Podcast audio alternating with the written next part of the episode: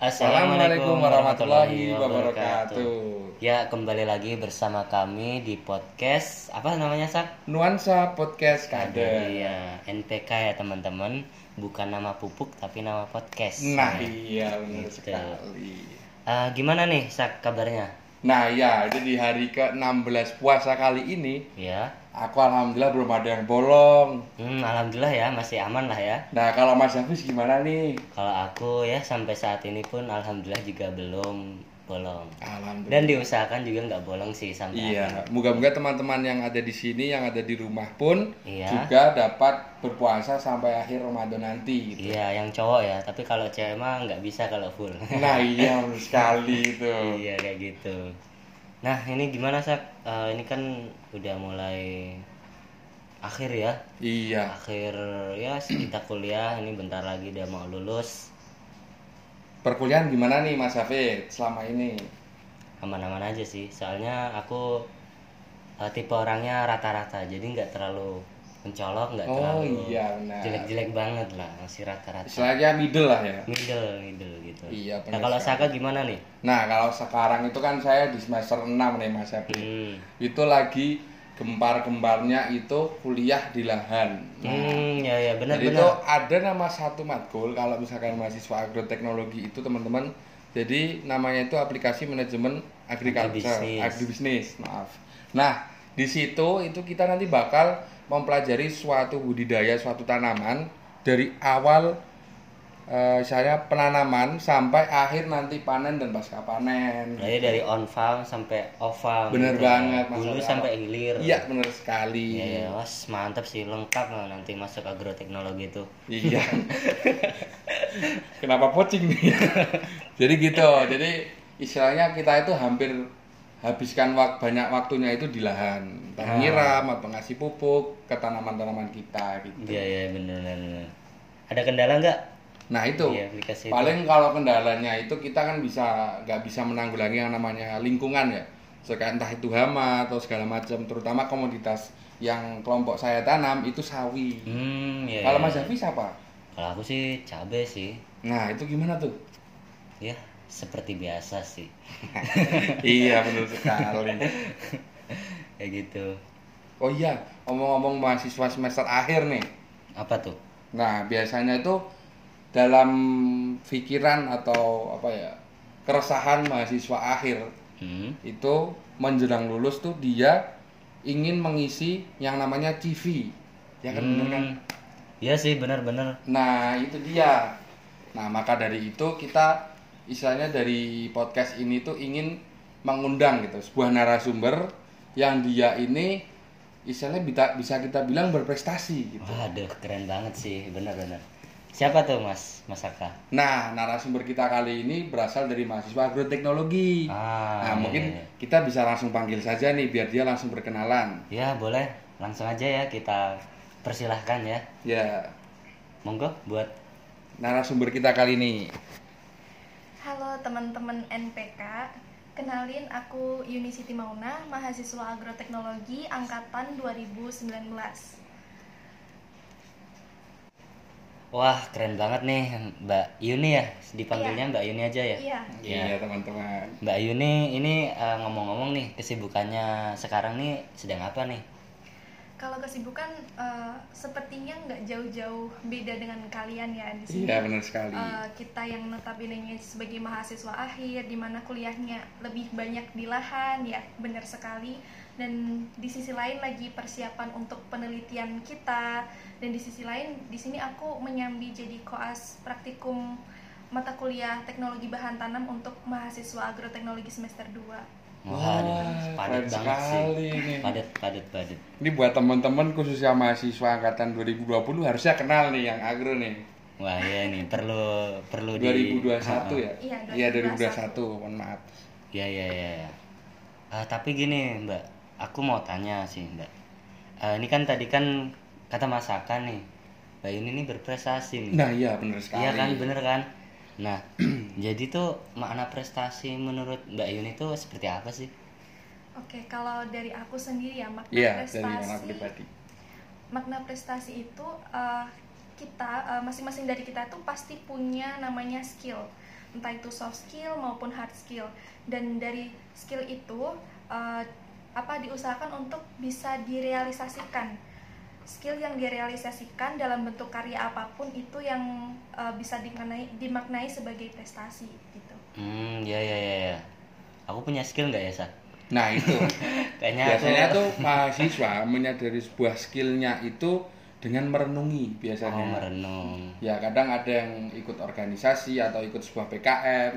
Misalnya uh, organisasi atau lembaga yang menunjang sebuah soft skillnya gitu. Iya. Hmm, ya, ya, ya. Berarti harus merenung merenung dulu nih. Iya, apa benar sekali. Ya. Nah, oh iya nih Mbak Yuni mau nanya. Nah, dari Nah, iya. Tadi kan sudah dijelaskan terkait apa itu prestasi nih Mbak Yuni. Itu adalah sebuah soft skill lah yang ada dalam diri seorang yang perlu diasah gitu. Nah, kalau ngomong-ngomong tentang prestasi nih Mbak Yuni, kira-kira dalam selama Mbak Yuni kuliah di UMY ini prestasi apa aja sih yang pernah dicapai gitu? Mungkin bisa dijelasin nih ke teman-teman.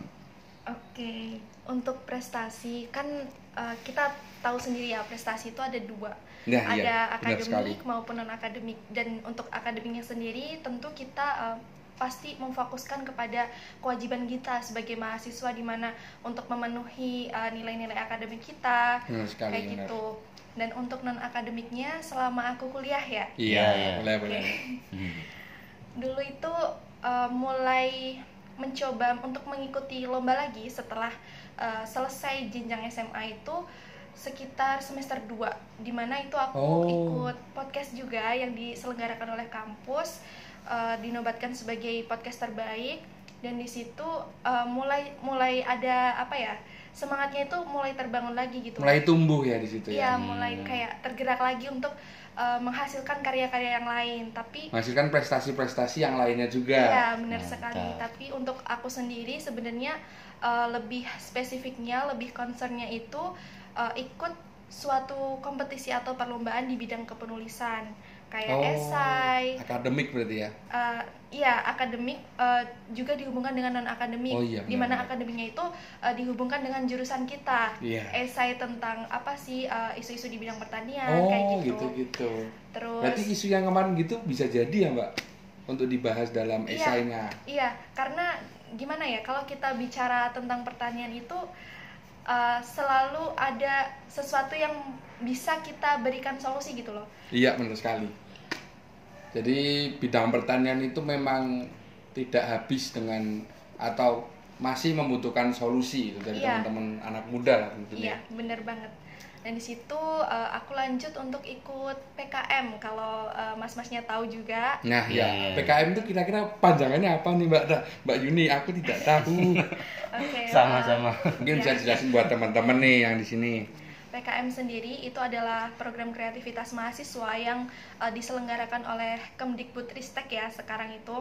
Di mana Oh, uh, banyak sekali uh, bidang salah satu yang aku ikuti di semester 4 ya Ya, semester 4 semester itu empat, benar. uh, PKM di bidang riset eksakta. Kita melakukan penelitian tapi sebelum itu kita harus mengajukan dulu nih proposal Oh, gitu proposal prosedurnya penelitian. berarti ya. Iya, prosedurnya memang dari keadministrasian kita mengajukan proposal ketika uh, sudah uh, dinilai dari reviewer dan dinyatakan lulus berarti kita menjalankan penelitian itu di mana Tahap uh, selanjutnya berarti ya. Iya, di mana difasilitasi dalam bentuk pendanaan dari Kemdikbudristek itu sendiri. Oh. Hmm, ya, ya, ya. Gitu. Nah, Apalagi ngomong-ngomong tentang prestasinya nih. Waktu Mbak Yuni menjalankan atau menempuh sebuah antara satu prestasi ke prestasi prestasi yang lainnya itu ada nggak sih semacam kendala atau permasalahan yang Mbak Yuni hadapi gitu dalam menjalani atau mencapai sebuah prestasi tersebut gitu. Mungkin bisa dijelasin nih. Iya, sebenarnya bukan dikatakan sebagai kendala ya, tapi Iya, lebih gimana nih? ke effort kita atau upaya kita untuk bisa eh, prestasi-prestasi itu. Nah, iya bener Iya. banget. Ya, jadi kalau dari aku sendiri tuh pandangannya dari awal memaknai prestasi itu sebuah tantangan yang eh, harus diwujudkan gitu. Hmm. Karena eh, apa ya kita nih yang bisa dibilang uh, apa itu dikasih privilege sebagai mahasiswa gitu uh, harusnya bisa lebih mengeksplor banyak sekali pengalaman-pengalaman jadi tidak hanya kita uh, belajar di bangku perkuliahan aja tetapi di luar itu gitu. Nah, kita iya, bisa mengeksplor banyak. Hmm ya ya ya, ya. tapi dengar-dengar ini mbak uh, mbak Yuni tuh juga jadi mahasiswa berprestasi juga ya? Iya oh iya makas iya ya itu gimana tuh? Bisa dijelasin nggak?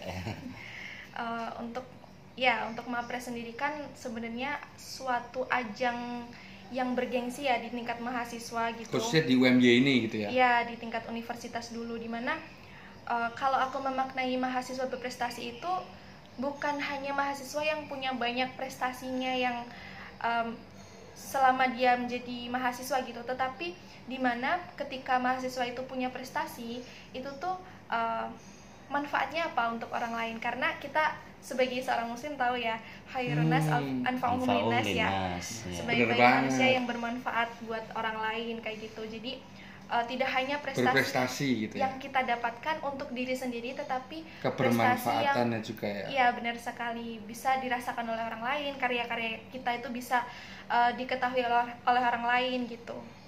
Oh gitu. Ya ya, ya. berarti kemarin uh, mapres uh, berapa nih mbak uh, penasaran sih soalnya. Iya nggak sak iya benar sekali. Mungkin bisa dijelasin nih sedikit aja. Ya kalau uh, untuk tahun ini ya baru-baru kemarin tuh alhamdulillah uh, diamanahi dan diberikan rezeki sebagai mahasiswa berprestasi harapan dua di tingkat universitas. Hmm. untuk fakultasnya sendiri kemarin uh, juara tiga. Alhamdulillah ya. Alhamdulillah. Mantap. Nah gini mbak. Uh, berarti kan itu Mbak ini juga pasti punya strategi ataupun kiat-kiat dalam ya untuk menuju ke sana gitu ke mahasiswa berprestasi. Nah itu strateginya tuh apa aja sih yang biasa menjadi keseharian Mbak Yuni gitu? Nah iya benar banget. Oke kalau untuk strategi ya uh, dari awal ketika masuk uh, kuliah uh, dinobatkan sebagai mahasiswa itu untuk aku sendiri mempunyai uh, timelines atau goals-goals yang perlu kita apa ya kita capai se selama menjadi mahasiswa gitu. Baik itu untuk uh, tahun pertama, kedua, ketiga maupun untuk tahun terakhir atau final year-nya. Dan dari aku sendiri strateginya apa ya? Mungkin dari awal nih strategi dari awal. Ini sih kayak um, menjadi diri sendiri yang itu berbeda dengan orang lain gitu. Iya berarti punya apa ya kepribadian sendiri gitu kan iya benar sekali. Karena uh, kita tuh apa ya dengan privilege sebagai mahasiswa pasti uh, mungkin uh, di sisi lain kita tuh kayak ya udah ngikut alur aja gitu. Yeah, yeah, kita kuliah ngerjain tugas selesai gitu. Tapi kalau dari aku sendiri ayo kita coba untuk keluar dari zona itu itu aja gitu. Kita coba untuk mengeksplor banyak pengalaman dan dari situ banyak sekali insight-insight dari uh, teman-teman kita dari lingkungan sekitar kita bahwasanya uh, kita itu uh, untuk mencapai perjalanan yang uh, menuju cita-cita kita itu tuh banyak sekali yang perlu kita usahakan gitu. Nah iya benar banget.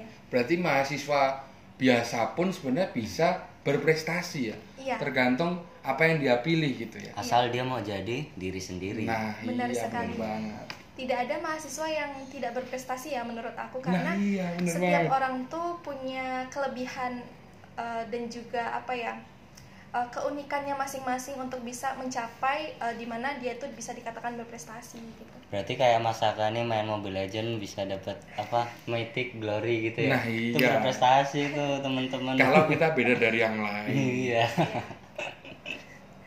nah, ya nih Mbak Yuni uh, tadi kan sudah disebutkan nih strategi apa aja yang perlu disiapkan lah atau diambil dalam mencapai sebuah prestasi tersebut.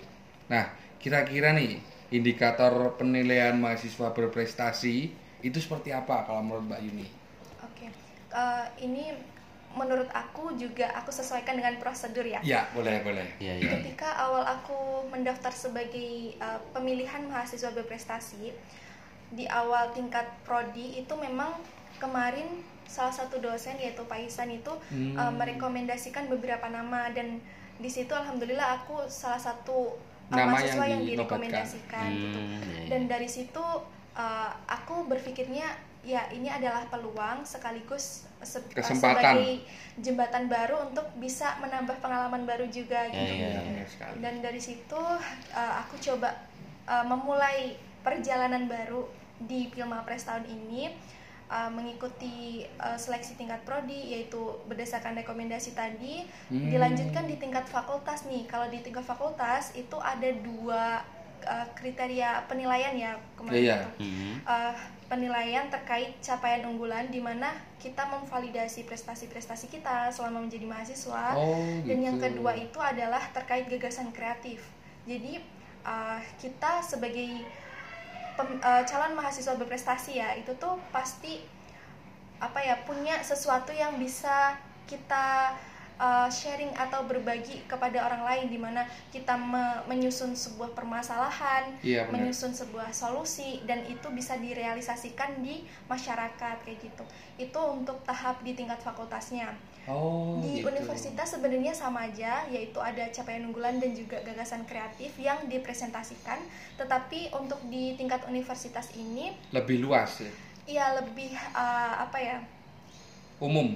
bukan lebih umum tapi tetap memakai gagasan kreatif kita dari fakultas Hmm. Uh, tapi itu kita perlu apa ya uh, mengeksplor dan mengkaji ulang gitu loh sebenarnya uh, ini tuh bisa bener-bener direalisasikan di masyarakat Oh. atau tidak gitu Oh, ya, ya, ya. Perlu outputnya dikaji itu ulang jelas ya outputnya itu jelas Berarti mahasiswa itu bisa dikatakan berprestasi itu melalui beberapa prosedur ya Mbak berarti ya. iya tapi di sisi lain kan kita ngomongin sebagai mahasiswa Nah, berprestasi iya, ya bener. tapi Iya, iya.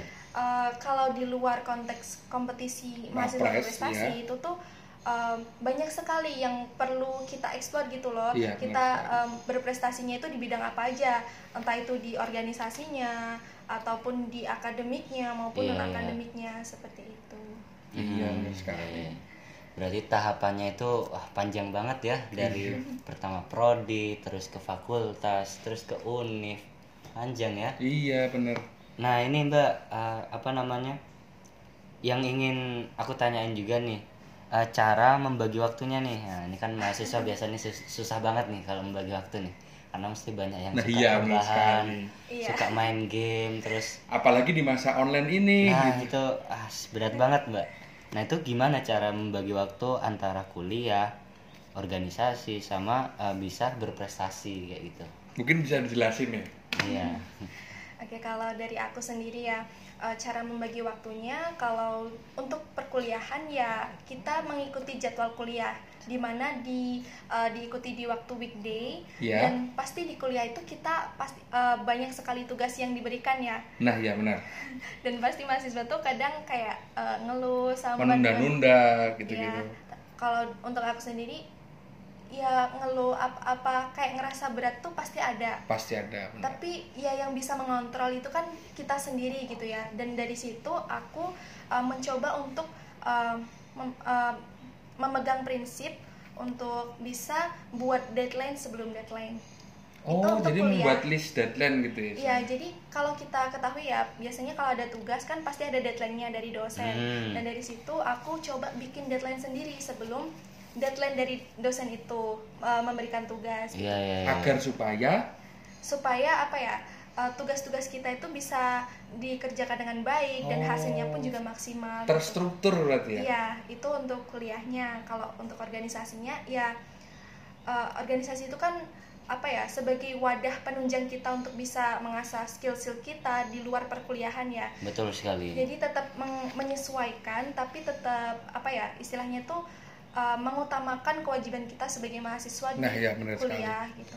Dan untuk prestasinya sendiri, aku sejak awal sebagai mahasiswa itu tadi aku udah bilang punya timeline-timeline yang uh, itu bisa memudahkan aku sendiri untuk menyelesaikan dan mencapai goals-goals itu. Oh. Dan untuk prestasi, aku tuh um, apa ya, memanage waktu untuk um, mengekspor banyak prestasi ataupun perlombaan itu di waktu libur semester. Jadi kayak di libur semester tuh Waktu luang istilahnya. Iya, eh, ataupun di waktu luang itu juga bagus banget. Jadi kalau di libur semester ataupun waktu-waktu luang tuh Digunakan untuk eksplor diri. ya biasanya kan kalau dari kita ya udah istirahat gitu kan Iya, iya iya. memilih ya istirahat kayak healing kan Iya, zaman benar, sekarang tuh tapi kalau dari aku ya itu perlu banget tapi di sisi lain tuh ya jangan kelamaan gitu. Kita harus terus berprogres. Jangan jangan bertele-tele lah istilahnya. Ya Hmm, iya, healing tuh boleh istirahat tuh boleh tapi uh, kita harus uh, tahu waktu dan disiplin waktu di mana kita Nah, ada iya, waktunya untuk sekali. istirahat ada waktunya untuk kita uh, terus berprogres ataupun berjalan gitu loh untuk bisa mencapai goals goals kita yang belum ter- terrealisasi sebelumnya kayak gitu. Nah iya benar sekali. Nah iya tadi kan dari Mbak Yuni sudah menjelaskan nih terkait strategi-strategi apa aja atau istilahnya apa ya cara membagi waktu segala macam untuk mencapai eh, mahasiswa berprestasi lah. Nah, Iya. nah dalam hal tersebut itu hal apa aja sih yang membuat Mbak Yuni itu yakin untuk mengikuti kompetisi Mapres ini gitu? Mungkin bisa dijelaskan. Gitu. singkatnya aku suka tantangan jadi Oh gitu. uh, setiap challenge atau tantangan itu aku harap uh, aku bisa dapatkan hal yang positif gitu ya? Ya aku bisa dapatkan hal-hal yang itu sebelumnya belum pernah aku dapetin gitu. Oh terkait berarti. terkait nanti hasil penilaian itu seperti apa itu sebenarnya bukan urusan aku ataupun uh, ma- uh, mahasiswa berprestasi yang lain yang sedang berusaha ya waktu itu. Nah tapi iya benar sekali. kita di waktu itu tuh kayak berusaha untuk memberikan yang terbaik yang kita miliki dan yang bisa kita improve serta realisasikan di masyarakat gitu Hmm, ya ya ya ya, ya. singkatnya seperti itu Intinya berarti apa tadi? hal yang mendasari kompetisi ini kalau dari Mbak Yuni Hah? itu karena dia itu suka tantangan Suka Mas tantangan, Afid. iya gitu Jadi, jadi ya. buat teman-teman di sini itu harus mempunyai dasar yang jelas teman-teman maksudnya Hmm. jadi teman-teman itu mempunyai misalnya apa ya motivasi dari diri sendiri kenapa sih mengikuti eh, mahasiswa prestasi ini gitu teman-teman Iya iya. iya. Nah gini mbak, eh, kan eh, mahasiswa berprestasi itu kan orangnya wah-wah banget gitu ya. Menurut kami kami yang enggak Oh, iya. ngikutin kayak gitu nih, Nah, jadi iya, kan kayak ngerasa insecure juga nih. Iya. Nah itu tuh. Nah terus eh, apa apa iya sih harus pinter banget. Terus juga apa iya juga harus bisa bahasa Inggris buat ngikuti kompetisi itu gitu. Waduh, eh, ngomongin insecure ya. Sebenarnya kita tuh sama aja ya antara mahasiswa berprestasi dengan mahasiswa yang lain. pada umumnya lah ya Iya. Dan untuk pertanyaan harus pintar atau enggak, menurut aku tidak. Tapi nah iya benar sekali eh, mereka-mereka yang punya kemauan yang eh, tinggi, percaya diri yang tinggi, keberanian untuk bisa mendaftar itu tuh eh, menurut aku suatu hal yang sulit untuk eh, para mahasiswa apa ya mahasiswa lakukan gitu loh karena kan nah ini sih uh, case-nya dari awal yang aku tahu dari beberapa survei teman-teman sebenarnya banyak sekali mahasiswa terutama di agroteknologi yang berprestasi gitu kan. Pertanian lah ya? Iya tapi di sisi lain mereka itu takut untuk mencoba gitu. Hmm, takut gitu. untuk uh, mencoba mendaftar bahkan uh, apa ya uh, me- apa ya mengeksplor hal-hal yang belum pernah mereka lakukan sebelumnya gitu loh. Mencoba hal baru lah. Iya dan dari situ aku aku pribadi itu kayak ngerasa ya ya kita harus mencoba gitu loh. Uh, harus bisa menaklukkan rasa takut takut kita karena benar benar. karena uh, apa ya kita tuh tidak akan tahu gitu loh uh, hal-hal yang bisa men- meningkatkan potensi diri kita kalau kita tuh tidak pernah memulai dan mencoba hal-hal yang memang itu tuh bisa dibilang tantangan dan hal-hal baru yang belum kita ketahui gitu ya Iya, seperti itu. Dan apa tadi? Bahasa Tadi? Inggris. Oh iya. Nah, kan orang Indonesia tuh gini mbak, nggak bisa bahasa Inggris ya. kan kita nih belajar Stigma-stigma. belajar nih dari SD SD kan ada pelajaran bahasa Inggris nih. Nah ya Iya. sekali dua enam tahun SD terus SMP 3 tahun. SMA 3 tahun. Itu ada pelajaran bahasa Inggris semua. Benar total 12 tahun nih kita Belajar bahasa Inggris. tapi kok nggak paham-paham gitu? Apa juga harus bisa bahasa Inggris kalau biar bisa ikut itu? Oh iya, kalau ini uh, pengalaman aku juga ya. Aku Iya, tuh orangnya yang bisa dibilang nggak fasih banget dan nggak jago banget dalam bahasa Inggris tapi ketika orang berbicara bahasa Inggris itu ya paling nggak minimal kita paham gitu dan untuk Hmm. uh, uh, speak up atau apa berbicara dalam bahasa Inggris pun aku masih kurang tapi menurut aku di Mapres itu tidak hanya uh, uh, skill kita terkait eh, bahasa Iya, asing sekali. salah satunya bahasa Inggris tapi eh, kalau saran dari aku eh, untuk teman-teman yang punya skill itu itu tuh sangat eh, menunjang banget gitu loh Oh. itu bisa menjadi eh, poin plusnya nilai plus saja Iya. gitu ya. Hmm, tapi gitu. untuk di sisi lain untuk teman-teman yang dirasa masih kurang terkait bahasa Inggrisnya ya jangan jangan berhenti sampai di situ karena kita tuh punya kelebihan yang lain yang bisa kita tunjukkan oh Nah, kita tuh iya, punya benar ini loh sekali. gitu Berarti bukan su- sebuah kewajiban gitu ya mahasiswa berprestasi bisa bahasa Inggris gitu. iya tapi alangkah baiknya Nah, iya. bisa gitu lebih afdol gitu Nah, benar. Iya. Nah, iya nih Mbak Yuni. Jadi kan eh, apa namanya? Kalau Mbak Yuni itu kan berasal dari eh, Fakultas Pertanian. Nah, sangat gimana kalau semisal nih dari teman-teman yang ada di sini itu punya istilahnya apa ya? minat atau bakat gitu. Tapi tidak sesuai dengan jurusan, tapi tidak sesuai dengan eh, istilahnya apa ya? pertanian gitu. Iya. Jadi dia punya ide, dia punya minat di luar bidang pertanian gitu. Itu dari Mbak Yuni itu tanggapannya gimana?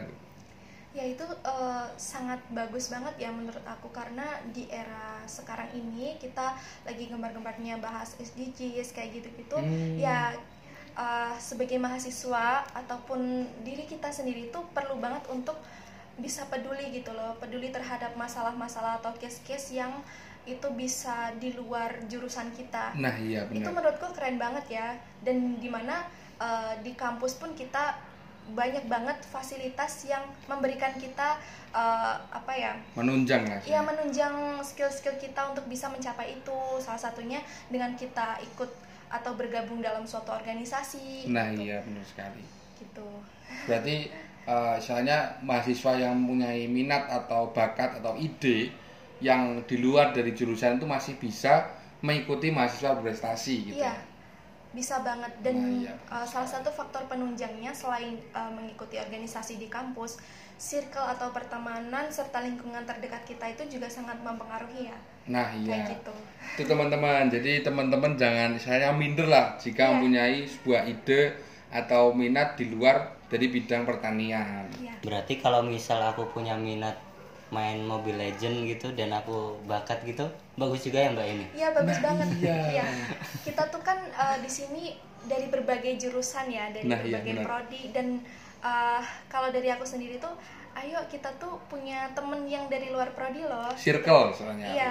Uh, ayo uh, kita manfaatkan uh, apa itu sistem atau skema itu dengan kolaborasi gitu loh. Misalnya Untuk mencapai nih- sebuah prestasi. Iya, Mas Hmm. Hafiz ini ke- uh, bidangnya yang concernnya game. terkait pertanian tapi suka main game. ya Nah, misal main itu game tuh bisa tuh berkolaborasi dengan anak-anak IT ataupun dengan uh, anak-anak yang uh, punya kesukaan yang sama. Saya gitu loh. berhubungan lah ya. oh Iya. gitu jadi masih ada harapan lah ya Pasti.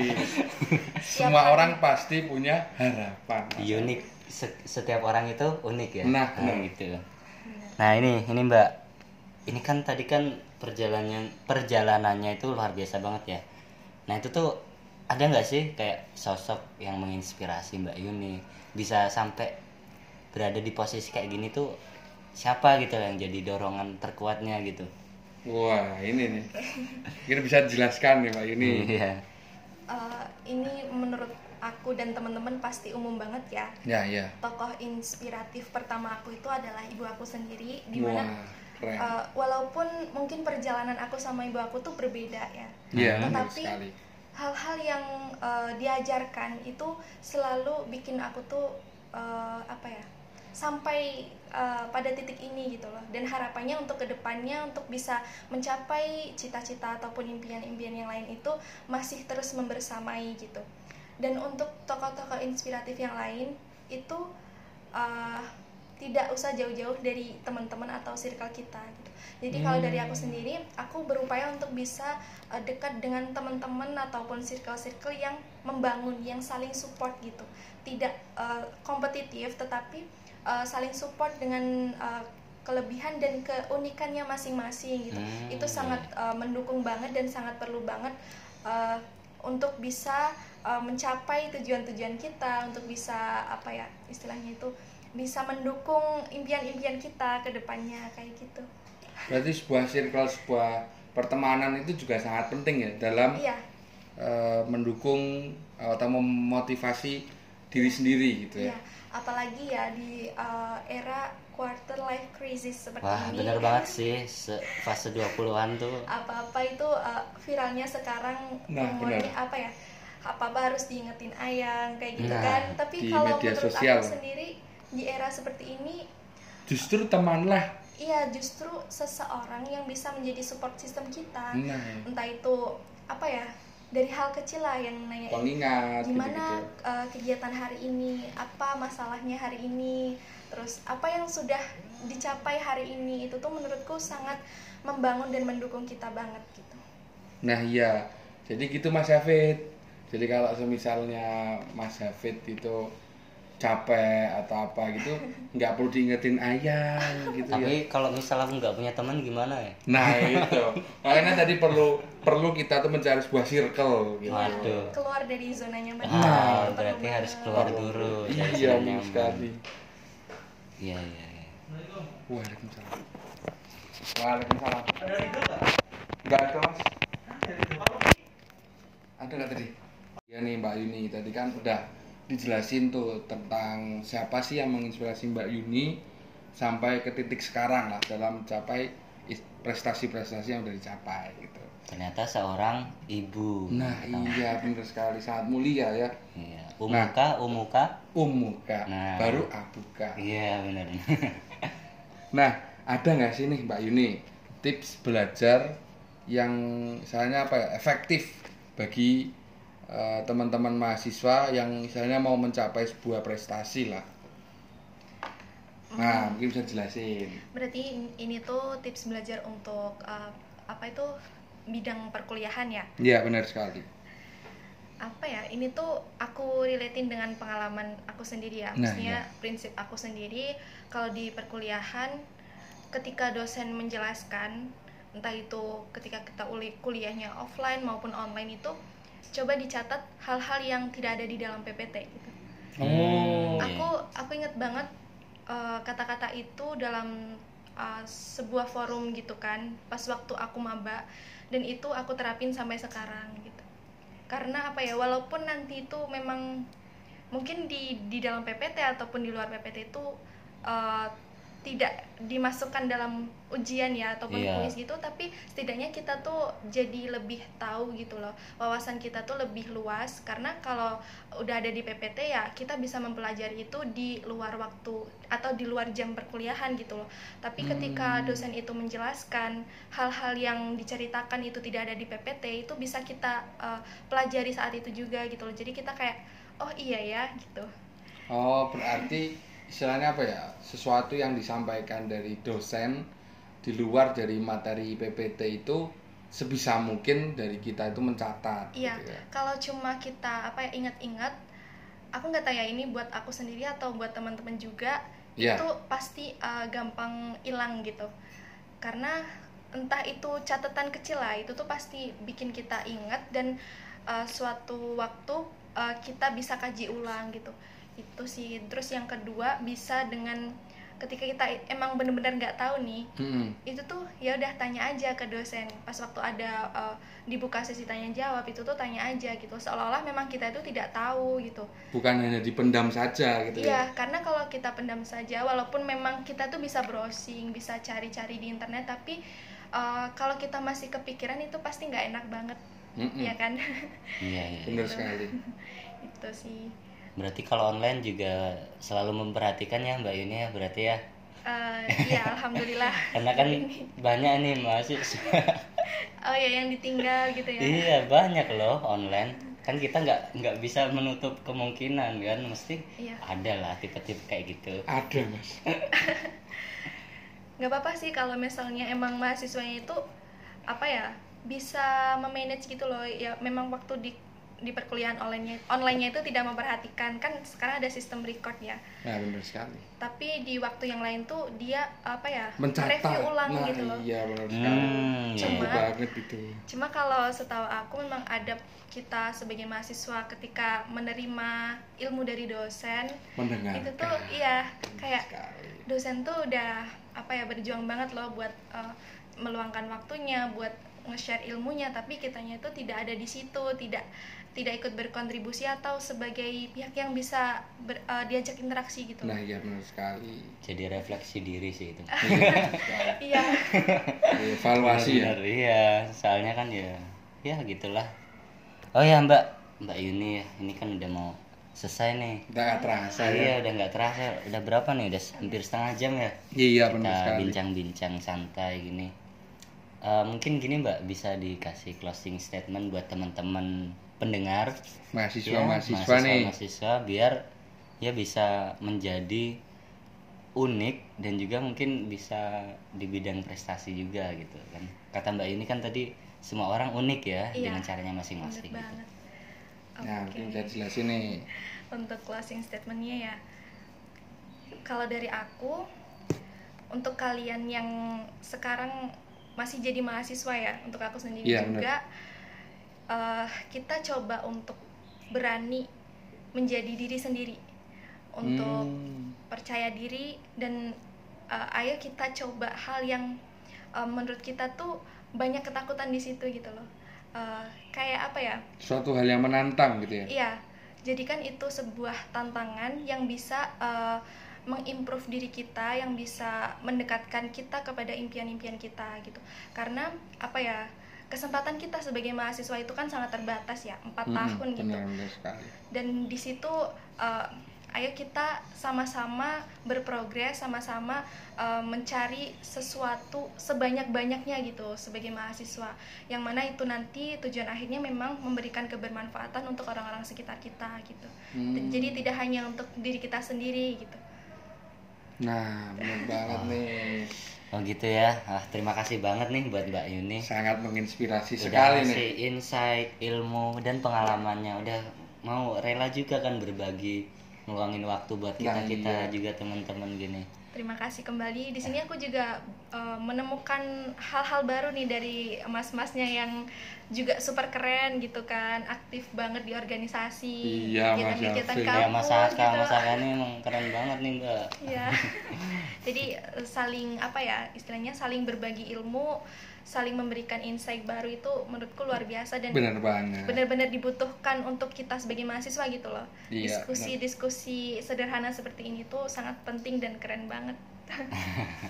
ya gitu ya teman-teman uh, pendengar setia dari podcast NPK Nah, ya ya. nggak kerasa nih udah akhir dari Perbincangan apa, kita. perbincangan kita dengan Mbak Yuni Semoga- gimana nih kita ke depannya bisa menjadi mahasiswa yang misalnya apa ya bermanfaat lah bagi lingkungan terdekat kita terlebih dahulu mungkin. Iya, kayak gitu ya teman-teman. Jangan pernah lupakan, jangan pernah untuk tidak. Nah ya teman-teman ya seperti yang udah dijelasin tadi ya nggak nggak usah dijelasin lagi. Nah iya benar. Ya karena ini udah selesai. Mungkin sampai di sini dulu ya teman-teman podcast kita pada episode kali ini. Sampai berjumpa di episode selanjutnya. Tunggu. Wassalamualaikum Warahmatullahi wabarakatuh.